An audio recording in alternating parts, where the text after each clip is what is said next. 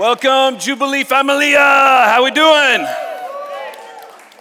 I didn't hear this side as much. Uh, all right, there we go. There we go. I want to welcome you. My name is Pastor Jake. Uh, I get the pleasure to teach here and serve on the team, and uh, we're going to have some fun this morning. Is you up for it? Come on, say, God, speak to me. Speak. Say. Rattle my cage. You prayed it, okay? Watch out. We're starting a brand new series this week, okay? And, and uh, it's an expository series. What does that mean? Okay, it means we're going to go through the book of Second Timothy. So I want to challenge you ahead of time.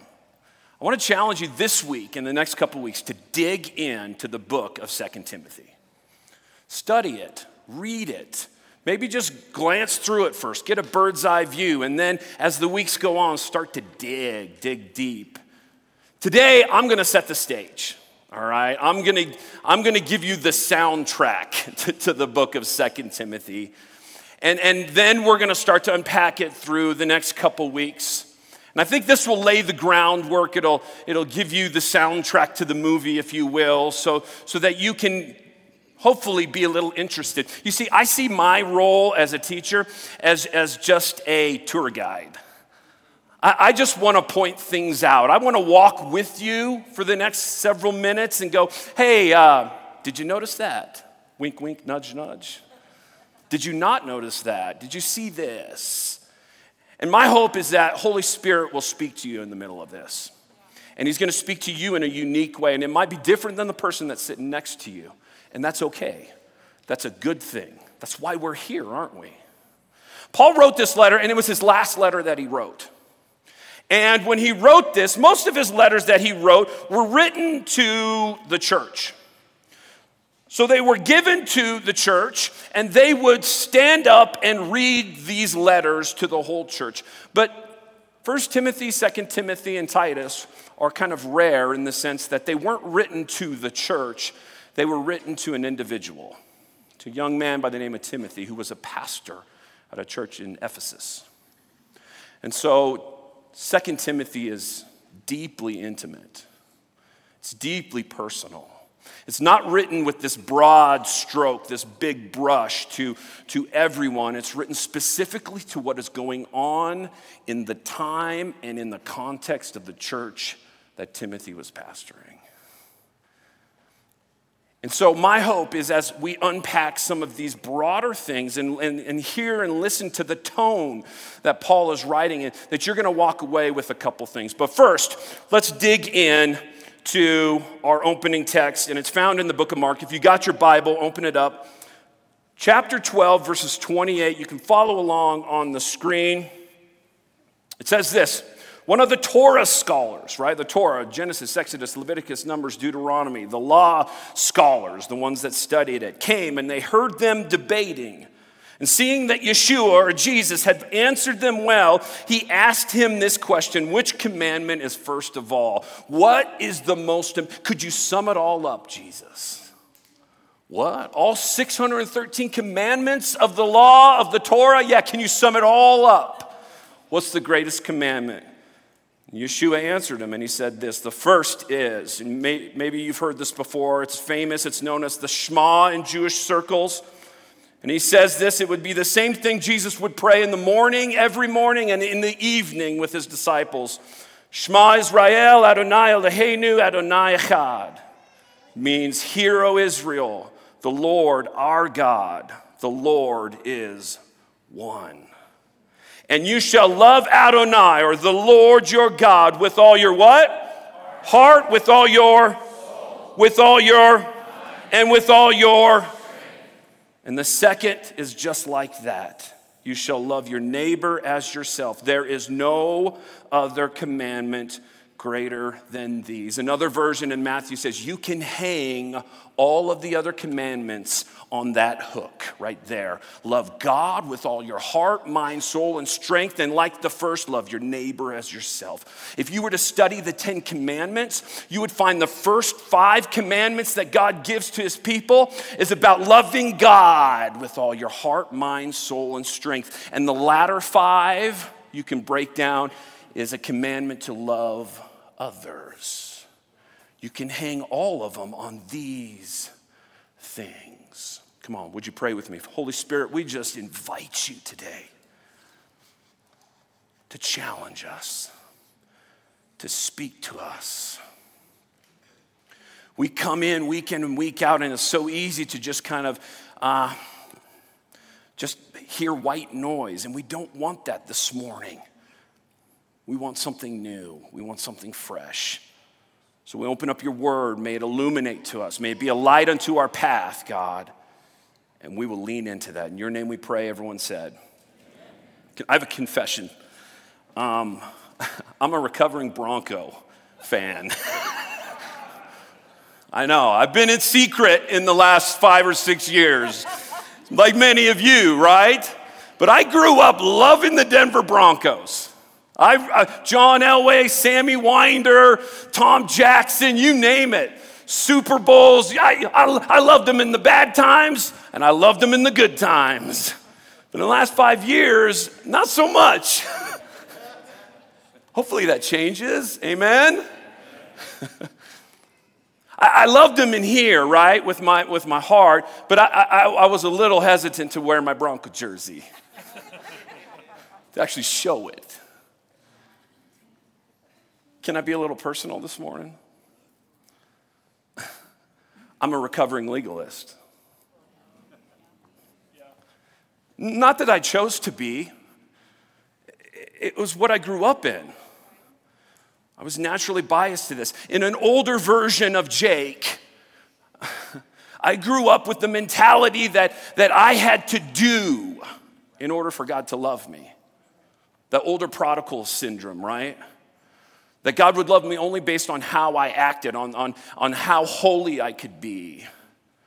I was even taught this in church, so it's, it was just a bias I had. I couldn't help it. I still sometimes struggle with that. Can I be a little more personal? I'm a recovering racist. Oh, we're going there.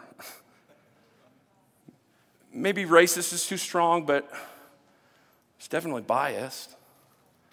Not by choice. My mom was white, my dad was white, my grandparents were white. All I knew was the white culture. I grew up in a school where 80% of my friends were white kids.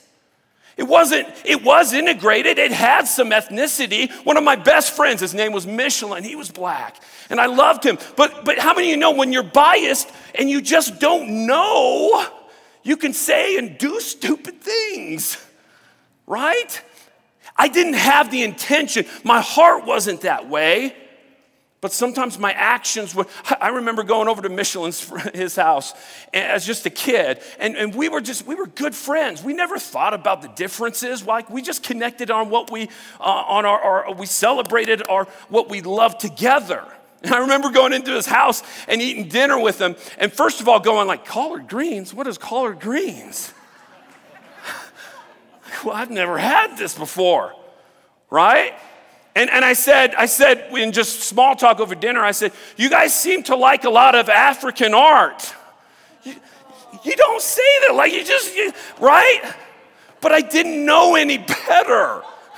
My, my action, my heart was in the right place. My mind, I wanted to love, I wanted to not be that way, but sometimes you are biased that way. In an older version of me, it took me several versions of Jake to walk through that, to learn that. My senior year in high school, I, I moved to South Carolina. And I'd never experienced racism like that. I never experienced the black students sat at all these tables and the white students sat at all these tables. And even in, if my heart, if my, if my mind, if my emotions, if my thoughts were like, this is wrong, I don't like this, I should do something about this, I didn't know what to do. It was so much bigger than me. Does that make sense? I didn't know how to make it flesh and blood. I didn't know how to act on, even if I had stood up on the lunch table and said, Guys, can't we just all get along? Mix it up. The black people would have been like, sit you, sit you down, man, come on. Both, like it was just the culture. It was, and I didn't know my heart was in the right place. My mind, my thoughts were, but I didn't know how to, how to flesh it out. I didn't know how to do this. And there's a lot of older versions of me. You say, why do you keep saying older versions? Jesus says that when you, when you come to follow Jesus, when you come to follow him, he says it's like being born again. And a lot of times we relate that to just our conversion. But I think that as we walk with Jesus, we are continually being born again. We are waking up to new versions. If you're not, the, the, the, only person I look, I feel bad for is the person that's still stuck in version number one because we should be changing as we walk with Jesus. As lights are turned on and, and the Holy Spirit is speaking to us, things should change. And, and Jesus says the greatest commandment of all is that you love the Lord God with all your heart, mind, soul, and strength. And love your neighbor as yourself. And these two commandments are sometimes are hard for us in our culture and how we how we live. A lot of times I see it kind of like this. There's this separation that we kind of have where it's kind of uh, our mind and our body, right?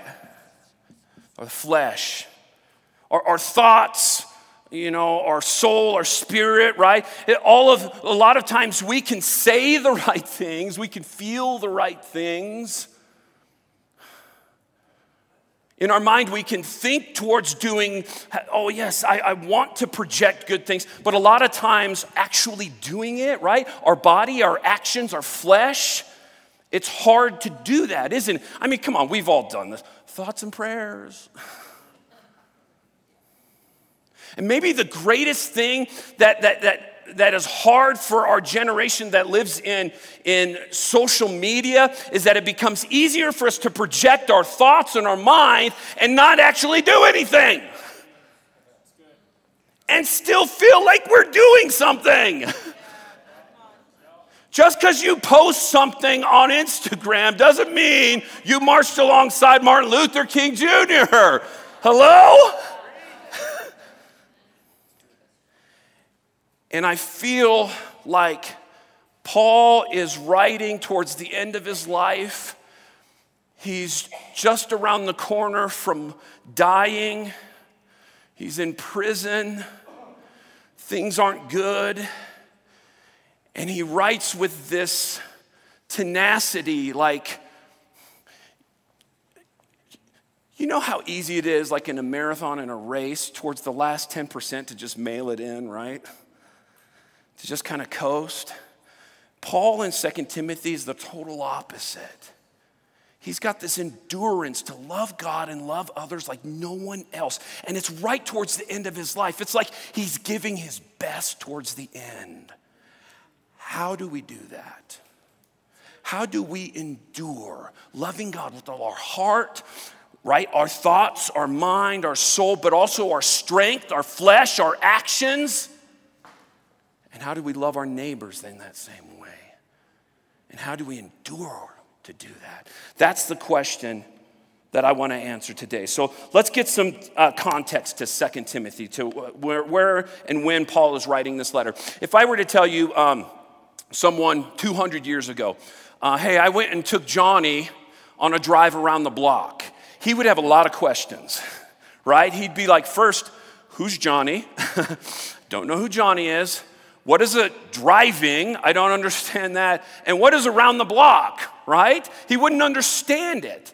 And yet, when we read the scriptures, a lot of times we read it from our filter, from our, you know, 21st century perspective, our American perspective. And we got to remember to read it in context. We got to remember to read it in the world it was written.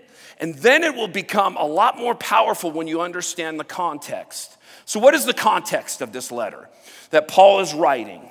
Well, it was written, we, we Feel pretty confident it was written by Paul. In the last 200 years, some theologians have started to argue this.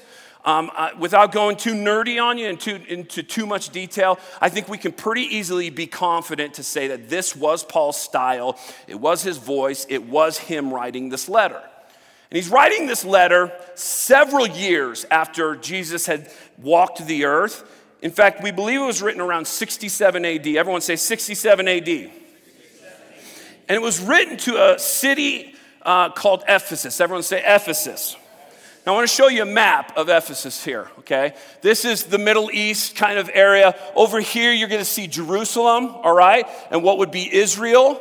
Up here towards the north would be modern day Turkey or uh, uh, Asia Minor, okay? And there, where you see that circle on the coast, is a city called Ephesus. And Ephesus would be a large port city. So, a lot of commerce, a lot of trade happening, a lot of people. In fact, we estimate almost a quarter of a million people lived during the time that Timothy is living as a pastor at the church in Ephesus. Ephesus is the fourth largest city in the capital of Greece and the first and greatest metropolis in Asia. How many of you know gladiator fights? Have you ever heard of that? Gladiator fights, fights started here in Ephesus right? Russell Crowe lived here. uh, sports would, would be a heavy context, would be a part of the, the daily conversations. The Olympics, right, started in Greece. We would see this. In fact, a lot of what I'm talking about, when you go back to read Second Timothy, you're going to be like, ding, ding, ding. Oh, when he talks about crowns, he's talking about the Olympics, the, the wreaths, the crowns they would wear. When he's talking about the race that they run, this is all references to, to the gladiator fights, to, to uh, Greco Roman uh, uh, Olympic uh, races and whatnot. Timothy is a young pastor. We believe he's probably in his 20s, but he could be between his 20s and 40s. But he is young. It's kind of different that a youthful young person is pastoring such a big city or such a big church in a big city. It is a major city, and because of that, is it a major church. It is central to the growing Christian movement that's happening. Timothy, the pastor of this church, would go and visit Paul in Rome, and he would come back and he would ultimately die in this city. He would hand it over to the disciple that we know of as John. Not John the, the baptizer, but John the disciple, who, who would also die in this city, as well as Mary, the mother of Jesus, who lived here. If you remember, John took care of her after Jesus asked her to. There was a temple there. All, if you know Greek culture, if you remember history class, right, the Greeks worshiped many gods. And one of the gods that was worshiped here was a god by the name of Artemis. Everyone say Artemis. Artemis was a big deal in Ephesus, and because of that, they made a huge temple. Uh, the, you could relate it to a, a building in Washington, D.C., massive structure. And because it became a place of daily worship of this God, there was a lot of sacrifices and therefore a lot of animals purchased. And it ended up becoming a large bank. Many large deposits would be made to this bank. When Paul writes in 2 Timothy, you'll hear him drop phrases like deposits. These are all speaking to the people and the Timothy that lives in Ephesus. Now, let me show you where Paul is writing this letter from. So, if Timothy's in Ephesus, Paul is writing this letter in a city called Rome. Anyone remember Rome? Yeah, you better. All right, oh, you didn't go too far in high school. Let me show you where Rome is. So, if Ephesus is there, way over there is Rome. It's quite a distance, isn't it? And Paul is writing not just in a hotel, in fact, he's writing from a Roman prison. This would be his second visit to this Roman prison, and it would be his last visit. Now, you may think, well, is a Roman prison like a some of our modern day lockup place? No, no, no. Much different. Uh, one uh, uh, Roman writer uh, would write from that period of time, around 40 BC, he would write a description of this Roman prison. This is how he would describe it about 12 feet deep, closed all around by strong walls and a stone vault. Its aspect is repugnant and fearsome from its neglect, darkness, and stench. Not something you see on Airbnb, right? repugnant, stench, dank, dark. I want to show you a picture of the actual Roman prison that we know Paul was at. Here's one picture. Not so comfortable, is it? Now, you may be going, hey, I see an upside down cross. What is that in there? the Catholic Church would go into this place and build a, an altar, a memorial there for another disciple by the name of Peter, who also stayed in the same prison cell. Peter was crucified upside down, and this was a memorial to Peter, honoring him as well. But you see, can you, can, you, can you feel what Paul is writing? Can you, in the tone that he's writing, like, like this isn't some optimistic place. In fact, there are several times in Second Timothy he writes and he says, he, he uses words like, don't be ashamed of me, of the work that I do. Why would he be ashamed? Because he's in shackles in a dank, dark place. Like, like right on that little, red, little ledge, Paul sits down and begins to write a letter to Timothy. Now, Rome is interesting where he's writing this and the Christian church at that time, because three years prior to Paul sitting down and writing this letter, Rome has what we know as the Great Fire. And a lot of Rome is burned down. You say, well, what's a fire? Well, we estimate 70% of Rome is burned to the ground. Now just think of Denver 70% of Denver, just like that, overnight, boom burning down. It would devastate things, wouldn't it? Wouldn't you want someone to blame? Yes. Now, at the time, the emperor is a guy by the name of Nero. Nero, he's an interesting cat, okay? he, he starts out decent. He's not super bad, but he ends up being one of the most evil emperors that ever lived. He's away when Rome is burned down. And because he's away, a lot of people blame Nero for doing it. So, in order to shift the blame, Nero does something. He begins to blame the Christians. Now, we know Nero's wife was a believer, she followed Yeshua Jesus. Maybe it was part of that, I don't know. But Nero decided that he was going to put all the blame on the Christians at the time. One uh, Roman historian, he described Nero's actions as this Consequently, to get rid of the report of the fire, Nero fastened the guilt and inflicted the most exquisite tortures on a class hated for their abominations called Christians by the populace. Accordingly, an arrest was first made of all who pleaded guilty of being Christians then, upon their information, an immense multitude was convicted, not so much for the crime of firing the city, of starting the fire, as of hatred against mankind. This is the context that Paul is living in now. Three years. The church is not just easily serving God, there are Christians being put on posts and lit on fire just to give Nero's garden some light at night. It's not so easy to follow Jesus anymore. Now, at the same time, happening in Israel, they're in the middle of a Jewish revolt.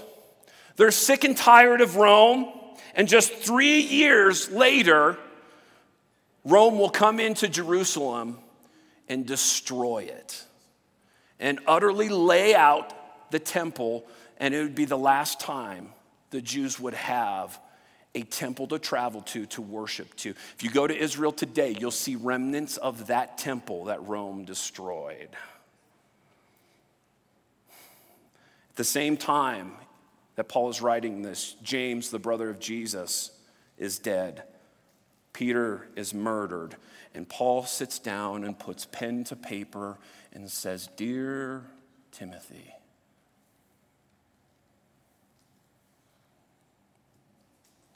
The tone is final, the tone is very intimate, and the tone is strong. Why? Not just the culture that was going on, but the spiritual tone that was also happening. And Paul has to address all this.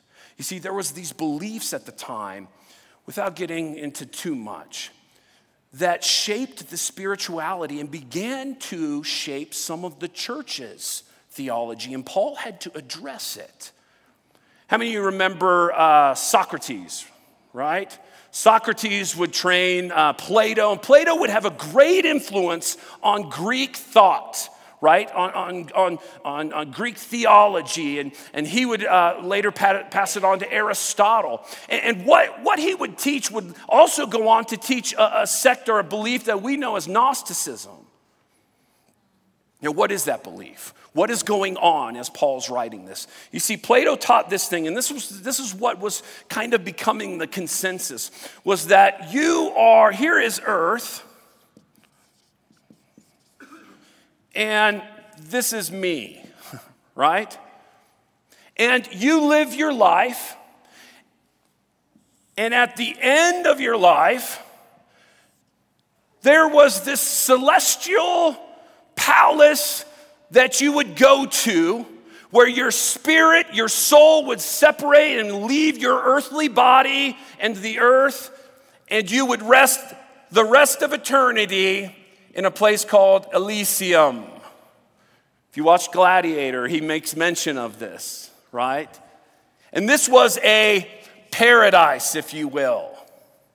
And if you didn't do well, if your thoughts and your spirit were bad, there was a place called Tartarium. And this was like a subterranean torture place.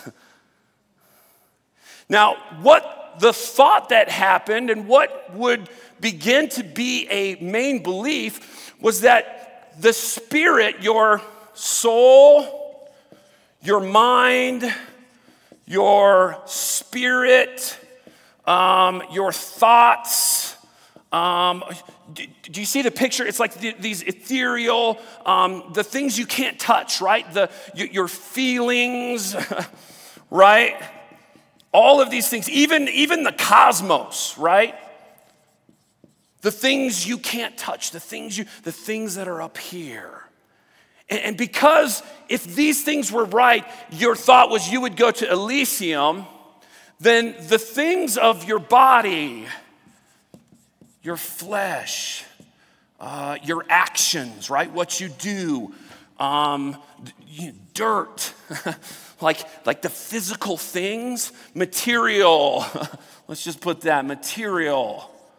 All of these things were seen as bad. And there was this thought and this idea within Gnosticism and, and Plato, Plato, Platonic theology that said, you know, all, all of your thoughts and your spirit and your feelings and your emotions and all those spirit things, those things you can't touch, those are the things that are redeeming. Those are the things that are heavenly. Those are the things that are good. And in the meantime, we live on this earth of dirt and material and body and flesh, and these are bad. Now, you can easily look at that and go, that looks kind of familiar. Let me help you a little bit here. Heaven hell.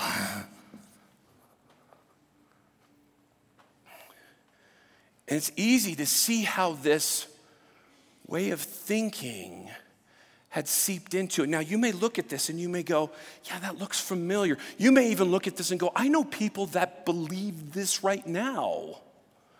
Maybe you're even sitting here go, going, yeah, I kind of thought that as well. The only problem with this is this is not what the, the, the Bible talks about. And this is definitely not what Jesus talks about.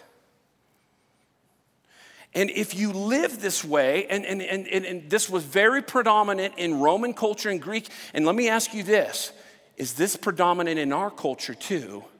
That when you live this way, then it's easy to separate the body, the flesh, and the actions from your life.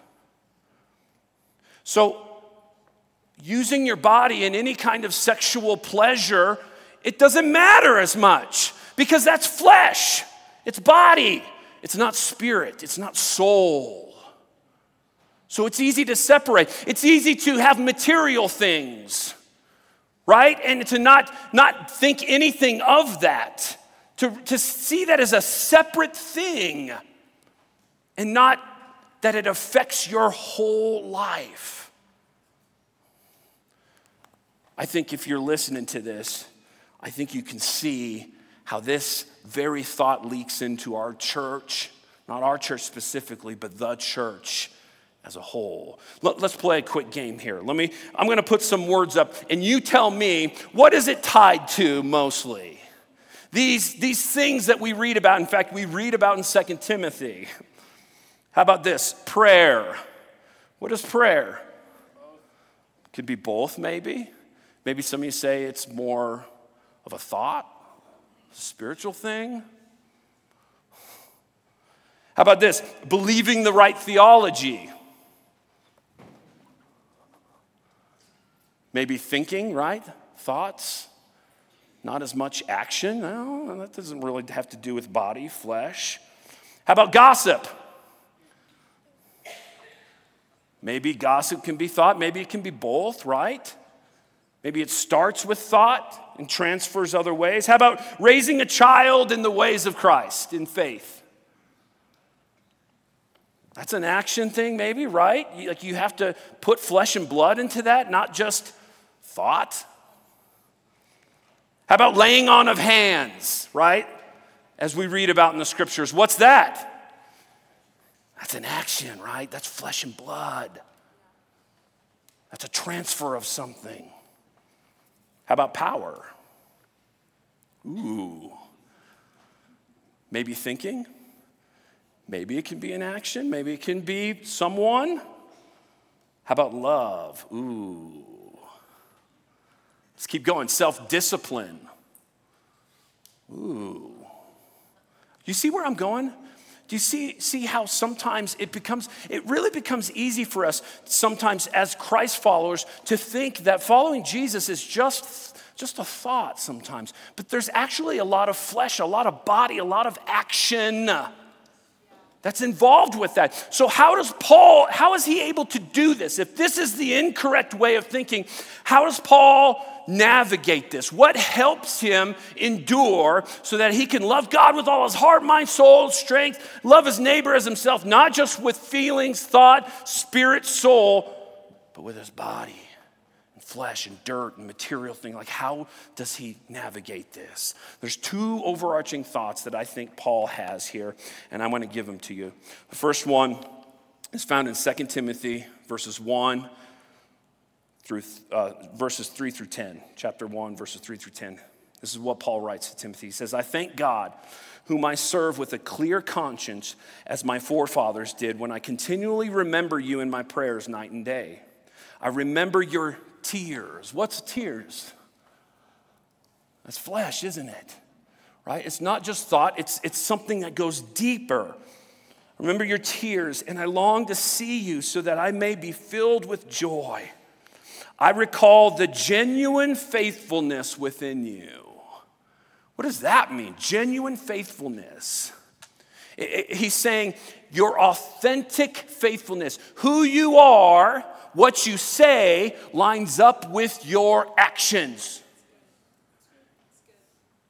You don't put on a mask, you're not a hypocrite. What you say, your thoughts, your spirit line up with your body, actions, and what you do. Which first lived in your grandmother Lois and your mother Eunice, and I am sure it is within you as well. Listen to this. For this reason, I remind you to fan into flame the gift of God, which is in you through the laying on of hands. What is this? For God has not given us a spirit of timidity, but of power and love and self control. Therefore, do not be ashamed of the testimony of our Lord or of me, his prisoner. Remember, don't be ashamed, he's saying. He's writing from this prison, but share in suffering. For the good news, according to the power of God, He has saved us and called us with a holy calling, not because of our deeds, not just because of our actions, but because of His own purpose and grace. This grace was given to us in Messiah Yeshua Jesus before time began, and now has been revealed through the appearing of our Savior, Messiah Yeshua Indeed, he nullified the power of death and brought life and immortality to light through the good news. Why is he talking about the resurrection is real and God did, Jesus did beat death? Because we're living in a time where the body, in fact, they, they would argue in this time that Jesus didn't rise from the dead. And Paul's going, Are you crazy? They're saying, No, no, no. It's just good enough that Jesus existed as a spirit. No, no, no, no, no, no, Paul says.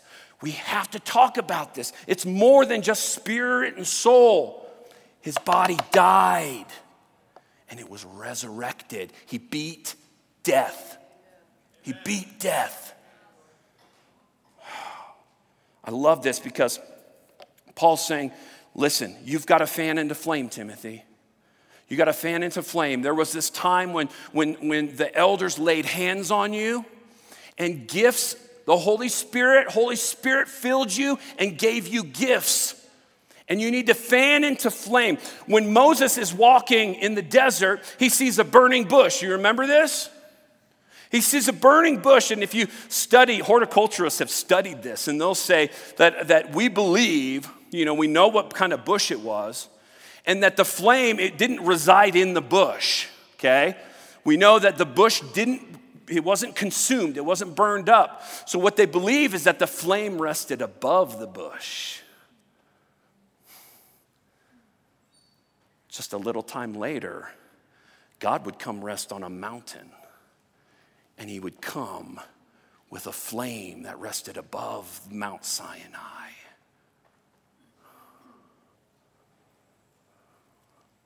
Pentecost, the disciples praying, awaiting the Holy Spirit. And flames show up above their heads. Genesis says that God created the heavens and the earth, right? And the earth was without form, and the Spirit of God hovered over the chaos, over the water.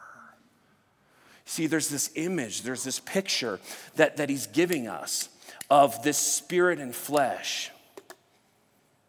And he's, he's almost showing us that how this works, how this integrates, is that there's this spirit, right? There, there is the, the, the, the, the ethereal things, right? The things we know of, of feelings, thought, all of this with the Holy Spirit, it rests above the physical things. And somewhere in the middle, right here, it meets. Somewhere in the middle, it, there's this magical space somehow where the Holy Spirit now works in your life. And Paul says, Timothy, Timothy, Timothy, fan into flame. Fan into flame. You have gifts. The Holy Spirit resides on you. It's not just thoughts and spirits. No, no, no. It's much more than that. It's tangible things and gifts that you have. And I'm telling you, fan into flame. We got an old fireplace in our house. like, you know, we got to actually put wood in it.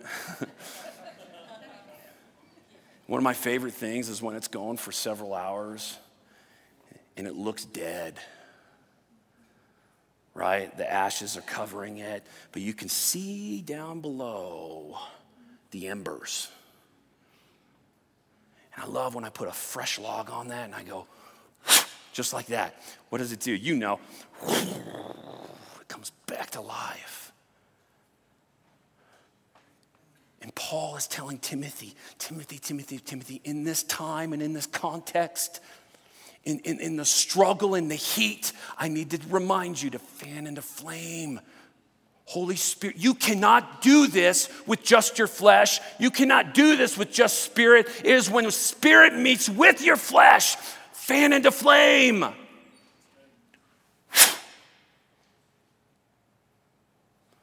Under the influence of the Holy Spirit, your gifts can interact with your flesh and the world around you to do incredible things. And Paul has to remind us of that. But there's one other thing he tells us to remind us of. And he reminds uh, Timothy as well. In 2 Timothy, chapter 3, verses 14, he says this You, however, continue in what you have learned and what you have become convinced of. Where did he, what's he learning from? The scriptures. He's, he's, he's understanding the Torah, right? He's reading the Old Testament. He's reading the letters. And he's saying, I'm, for, for, you, for you know from whom you have learned, and that from childhood you have known the sacred writings that are able to make you wise, leading to salvation through trusting in Messiah Yeshua Jesus. All scriptures is inspired by God and useful for teaching, for reproof, for restoration, for training in righteousness, so that the person belonging to God may be capable, fully equipped for every good deed. There, there is something that happens when we, when we dig into the scriptures, when it, uh, Isaiah, John, the disciple, they tell this, they give us this picture in the scriptures where God gives them the, the Torah and he, he puts it in their mouth. And remember, it, says that it was bitter to the tongue, or sweet to the tongue, but bitter to the, to the stomach. And he says this this is what God tells him to do eat this book. Eat it.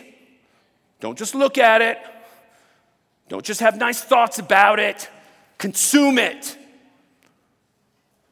Eat it so that it breaks down into your body and it moves into parts of your soul, into your spirits, and activates and moves and, and, and, lightens up a fire in your gifts. We, we, we, we live in this insta culture, man. Have you, ever been, have, you, have you ever been out to dinner and you like look over to the table next to you? They bring out like a nice dinner or a meal and they're like, ooh, Ooh, did you get a picture of that? Have you seen this, right? Yeah, maybe you do it, right? You're like, oh, this is going on Instagram, right? And, and they're just sitting there, just taking pictures of enjoying the look of it. Half the time I want to go over there and be like, if you're not going to eat this, I'm going to eat this. Because it looks good and I want to consume it. And I think too many times we just look at scripture. We like to post, you know, a verse here and there and, and inscribe it on pillows and put it on posters and just, and we're not consuming it. We're not eating it. And the Spirit's saying, eat this book, digest it, so that it becomes second thought in your mind. So it becomes that much a part of your, your body, your flesh. Listen to this quote. I found this. It's from Eugene Peterson's book, Eat This Book. It's so good, man. He says this For us, for us Jews, studying the Bible is more important than obeying it. Because if you don't understand it rightly, you will obey it wrongly, and your obedience will be disobedience. Let me read that again. For us Jews, studying the Bible is more important than obeying it because if you don't understand it rightly, you will obey it wrongly, and for your and your obedience will be disobedience. We gotta eat this book, man. We gotta, we gotta chew it. Listen, in times that are crazy, when theology is all wacky and wonky, and we can't tell left from right, and things are happening in culture that we don't understand, eat this book. Eat this book. And when the Holy Spirit hovers over your flesh and your gifts and ignites that, then you can act out. Then you will see how heaven invades earth. Come on, am I, am I preaching to anyone? Listen to Paul's tone in this. Listen to this. Such a throwaway verse for so many of us. In 2 Timothy 4, verses 13, he says, When you come, he's talking to Timothy, Timothy, when you come, bring the cloak which I left with Carpus and Troas, along with the scrolls, and especially the parchments. This is his last letter. This is his last moment here, right? He's in a prison. He's going, he's going, Timothy, Timothy, I remember that coat? Oh, I love that coat. Bring that coat. I forgot it. It was, it was summertime in this. But don't forget the parchment. Don't forget the scriptures. Oh, I need the scriptures. Oh, he needs it as bad as he needs. Warmth and coat. Do, do, you, do, you, do you see the tone of Paul here? Do you see how Paul is able to endure? And, and even in the last part of his race, he doesn't just, you know, coast it in, but he comes in with a fire because he's eating the scriptures and he's watching what the Holy Spirit does. When, when you're under the influence of the Holy Spirit and the scriptures, man, you can endure and practice a faith that loves God and others with all of your heart, mind, soul, and strength. Let me show you how this works, okay? Let me show you what scriptures tell us about this image because this is not a biblical image here. What the scriptures teach us is a better way to see it is this way heaven, right? Spirit, all those soul you have here. And in here, you have earth. You have flesh. You have body. You have. I grew up in a time. have you ever heard this? The Bible stands for basic instructions before leaving earth right? And I was taught this early, this, this, this Greek theology that when I die, like I'm gonna go to this heavenly place floating in the sky, okay? I, I, and, and that this earth, I was just leaving this body, right? I'm never, I'm like, see you later, earth. I don't, I don't care about that because I'm going to the floating palace in the sky. But the scriptures actually point a different picture where heaven is meeting with earth. And the place here where it intersects in the Old Testament was a thing called the tabernacle. And what is the tabernacle? It is the place where heaven meets earth. It's where God said, I will show up to you. I will be present with you. Do you know what was in the tabernacle? Fire. It's a representation. The Holy Spirit being there too. And what it does is it erases this broken earth, right? It makes what is unholy and just flesh and, flesh and material and body, and it now becomes heavenly. And in the end time, just read Revelation, okay? The goal is not, I'm going to some place and leaving this earth. It's that earth is moving more and more into heaven. Thy kingdom come, thy will be done on earth as it is in heaven. it says when Jesus came, the, the, the curtain of the tabernacle, the, the temple was torn.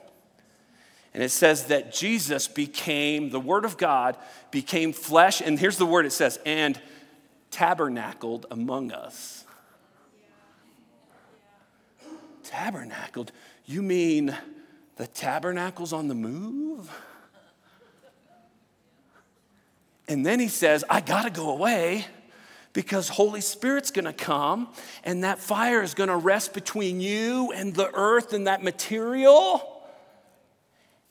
Because when you go out into this earth, you're helping me bring shalom.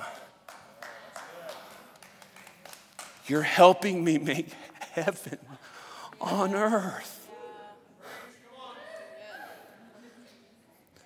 When we look at this word shalom, it's easy to interpret it as it means perfectly whole, but, but it's more nuanced than that. It's better interpreted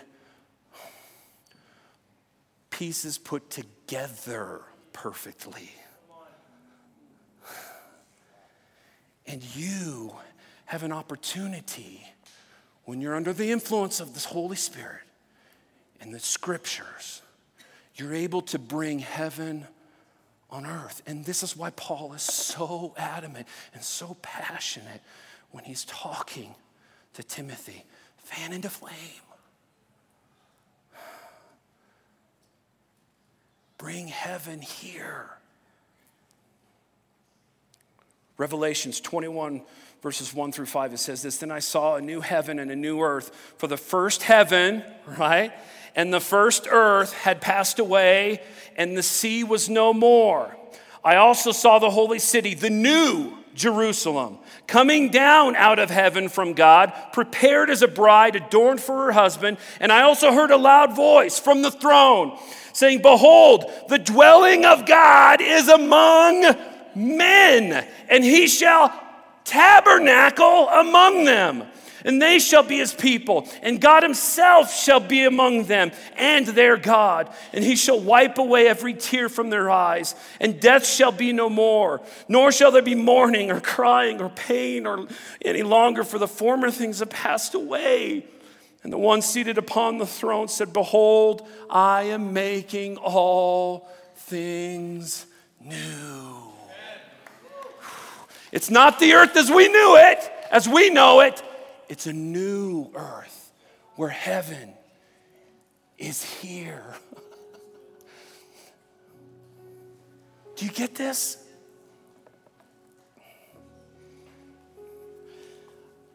Two thousand ten. Me and my wife watch on the news an earthquake in Haiti. And I see my, my black brothers and sisters. You saw it.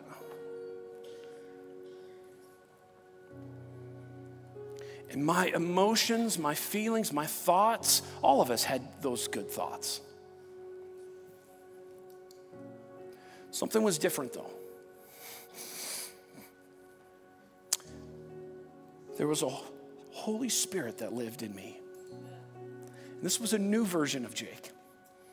This is a new version of Kim.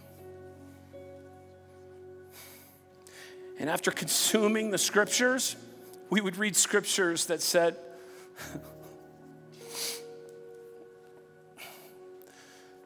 that God will be a father to the fatherless.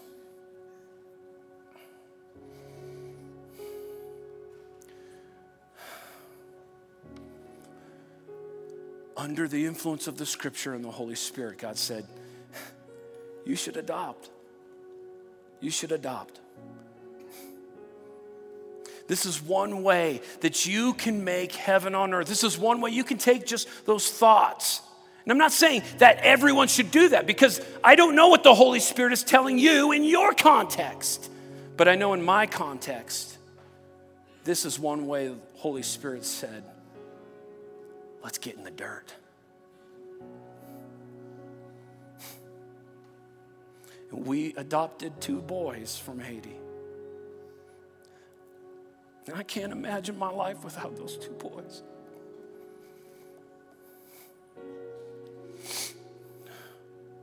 Paul says in Hebrews, he says, there are there are some of you that should be teachers by now says, But you're not because your hearing is sluggish, he says. And because of that, you're still drinking milk when you should be eating meat. Your hearing is sluggish. What is that? It means when the Word of God is speaking, when the Holy Spirit is active and speaking something into your world, into your earth, into your material, into your flesh, it's filtered through this and it's filtered through that, through that Netflix binge show, through work, through all of that. But by the time it gets to you, it's too late. You're lethargic. And because of that, you're not seeing what you could see because you're not eating what you should be eating because our hearing is sluggish. And if you're not careful, that will consume you. Fan into flame. Fan into flame. Would you stand with me?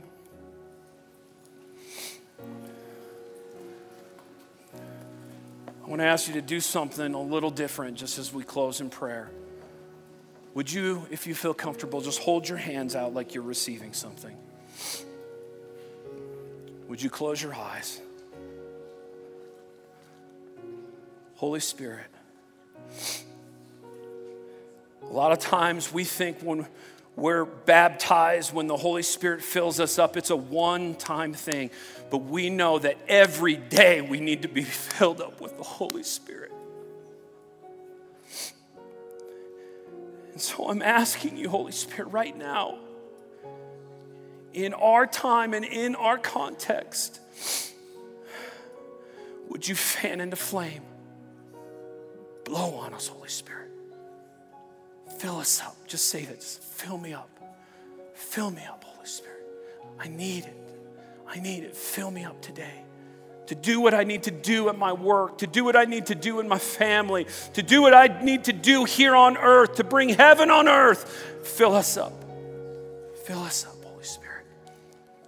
And let us go out there into this earth, into the flesh and the material, and let us bring heaven out there. Your kingdom come, your will be done on earth as it is in heaven. In Jesus' name we pray. Everyone said, Amen. Thank you guys. Love you.